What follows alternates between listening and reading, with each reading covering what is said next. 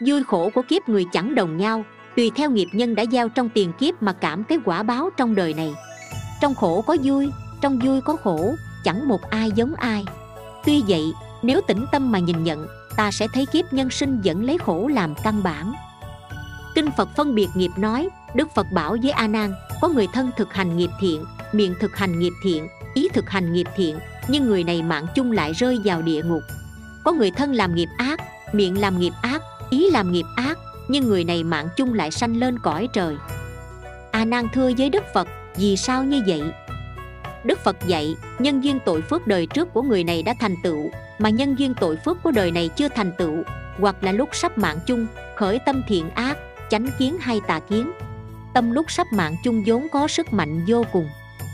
Theo kinh tăng nhất a hàm, lúc bấy giờ đức thế tôn bảo với các tỳ kheo này có bốn người xuất hiện ở thế gian thế nào là bốn người?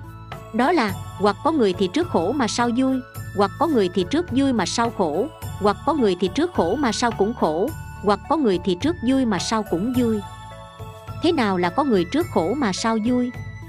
Nghĩa là có một người sanh trong nhà hèn hạ nghèo khó, cơm áo không có đủ, nhưng không có tà kiến, mà biết quả báo của phước đức bố thí ngày xưa cảm được gia đình giàu sang.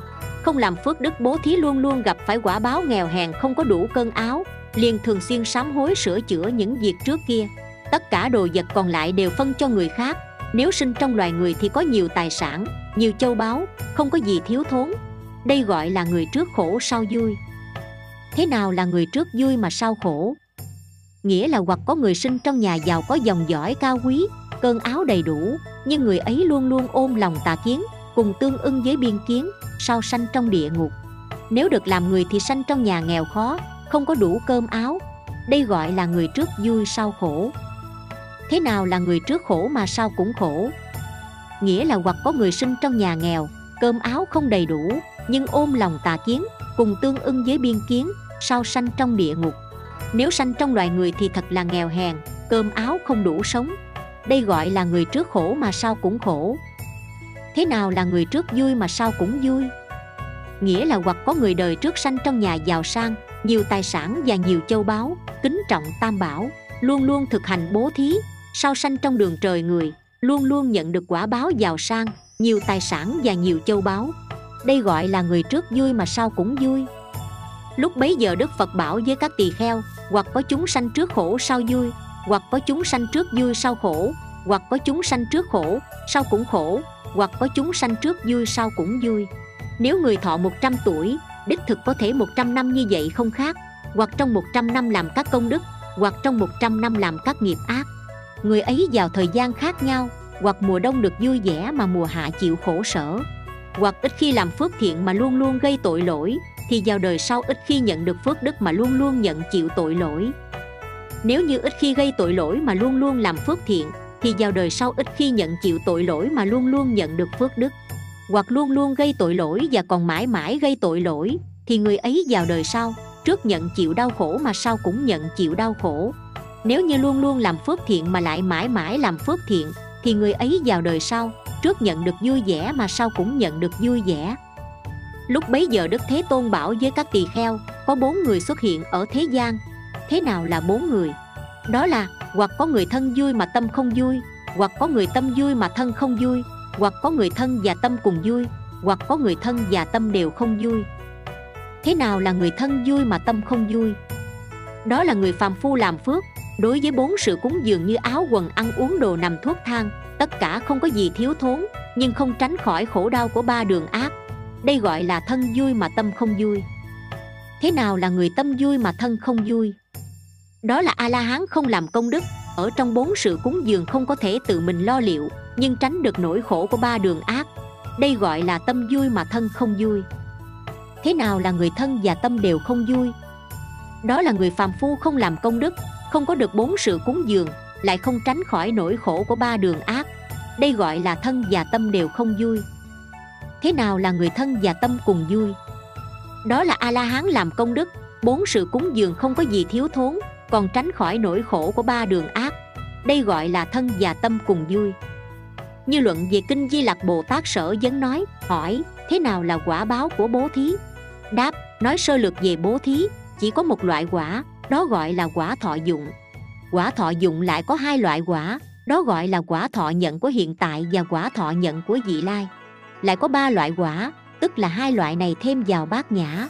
Lại có bốn loại quả, những gì là bốn loại, đó là một, có quả mà không có dụng. Hai, có dụng mà không có quả. Ba, có quả và cũng có dụng. Bốn, không có quả cũng không có dụng. Một, có quả mà không có dụng. Nghĩa là bố thí không chí tâm, không tự tay mình bố thí bố thí với tâm khinh mạng. Bố thí như vậy, tuy cảm được vô lượng các loại quả báo, mà không thể nào thọ dụng được. Như thiên chủ xá vệ, tuy có được vô lượng các loại châu báu nhưng không thể nào thọ dụng được hai, có dụng mà không có quả. Nghĩa là tự mình không bố thí, thấy người khác thực hành bố thí mà sinh tâm tùy hỷ. Bởi vì nghĩa này, cho nên tuy cảm được thọ dụng mà tự mình không có quả. Như vật của thiên tử thì tất cả sa môn bà la môn, tuy có được cơm áo cung cấp để thọ dụng, mà tự mình không có quả. Lại như chuyển luân thánh dương có bốn loại quân binh quý báu, tuy có được cơm áo mà không cảm được quả. Ba, có quả và cũng có dụng nghĩa là bố thí với tâm chân thành, bố thí với tâm không khinh mạng, như các trưởng giả là thọ đề già. Hành hạnh bố thí. Bốn, không có quả cũng không có dụng. Nghĩa là bố thí rồi từ đó liền chấm dứt, hoặc làm chướng ngại cho thánh đạo xuất thế, giống như thánh nhân xa lìa phiền não. Lại có năm loại quả, nghĩa là cảm được mạng sắc lực biện, nhờ vào bố thí mạng mà được mạng sống, cho nên bố thí thức ăn thì cảm được bố thí mạng sống. Vì nhân duyên này đời sau cảm được mạng sống lâu. Như vậy bố thí sắc, bố thí lực, bố thí lạc, bố thí biện tài cũng đều như vậy. Lại có năm loại quả thù thắng, đó gọi là cúng dưỡng đối với cha mẹ người bệnh pháp sư bồ tát, thì cảm được quả báo thù thắng. Thân mạng sinh ra và lớn lên nhờ ân cha mẹ nuôi dưỡng, vì vậy cho nên cúng dưỡng cha mẹ thì cảm được quả báo thù thắng. Giả lại, người bệnh hoạn thì cô độc đáng thương, bởi vì nghĩa này cho nên khởi tâm từ bi bố thí cho người bệnh hoạn thì cảm được quả báo thù thắng. Còn người thuyết pháp có thể phát sinh pháp thân, tăng trưởng pháp thân, mãi mãi dẫn dắt khiến cho nhận biết rõ ràng thiện ác. Ngay thẳng không ngay thẳng, điên đảo không điên đảo, vì vậy cho nên cúng dường pháp sư thì cảm được quả báo thù thắng. Giả lại, các vị bồ tát đều có năng lực nhiếp thủ lợi ích cho chúng sanh, khởi tâm từ bi làm nhân tố nhiếp thủ tam bảo không khiến cho đoạn tuyệt. Bởi vì nghĩa này cho nên cúng dường bồ tát thì cảm được quả báo thù thắng. Đức phật bảo với các tỳ kheo, cuộc đời có bốn điều không thể nào có được. Như thế nào là bốn điều? Đó là điều không thể thứ nhất. Tuổi trẻ thì nhan sắc rạng rỡ, tóc đen răng trắng, hình dáng dung mạo sáng sủa mịn màng, sức lực tràn trề khỏe mạnh. Đi đứng sinh hoạt nhanh nhẹn, ra vào tự nhiên tùy ý, lái xe cưỡi ngựa ung dung, mọi người ngước nhìn tôn trọng, không có ai không kính mến một khi tuổi già đã đến, đầu bạc răng rụng mặt nhăn sa trùng thân thể nặng nề phải nhờ gậy chống, sức lực giảm nhiều đau nhức rên rỉ. Muốn làm cho trẻ mãi không đến tuổi già yếu là điều không thể nào có được. Điều không thể thứ hai, thân thể cường tráng, khí chất thật sự mạnh mẽ, đi lại nhanh nhẹn tuyệt vời. Ăn uống tùy ý, trang sức đẹp đẽ bậc nhất, cho là không gì sánh kịp. Dương nỏ kéo tên, cầm giáo dung gươm gặp điều nguy hại không nhận rõ thẳng công buộc miệng quát tháo mắng nhiếc, cho là khí phách mạnh mẽ, nằm liệt trên giường, không thể nào cử động, thân đau như bị đánh, tai mắt mũi miệng không còn nghe được tiếng, không thấy cảnh sắc, không ngửi mùi thơm, không nếm vị ngon mọi thứ rời xa tầm tay. Ngồi xuống đứng lên cần phải nhờ người, những thứ dơ giấy tự nhiên thải ra, thân mình nằm trên chỗ ấy. Những hoạn nạn như vậy khó ví dụ được, giả sử mong muốn tránh khỏi, thường được an lành không có bệnh tật thì điều này không thể nào có được. Điều không thể thứ ba, muốn cầu sống lâu, tồn tại giữa cuộc đời mãi mãi, có thể tránh được tai họa của bệnh tật chết chóc. Mạng sống đã rất ngắn, lòng đầy nỗi buồn muôn thuở. Tuổi thọ ít mà ưu sầu nhiều, không quán xét vô thường, buông thả theo năm dục, tâm ý luôn phóng túng, sát sinh trộm cắp dâm loạn, nói hai lưỡi nói thô ác, nói dối nói theo dệt. Tham lam ganh ghét tà kiến, không hiếu thảo với cha mẹ, không thuận với thầy bạn khinh khi thầy của mình, phản nghịch vô đạo, mong cầu giàu có dồi dào, cho là có thể tồn tại mãi mãi.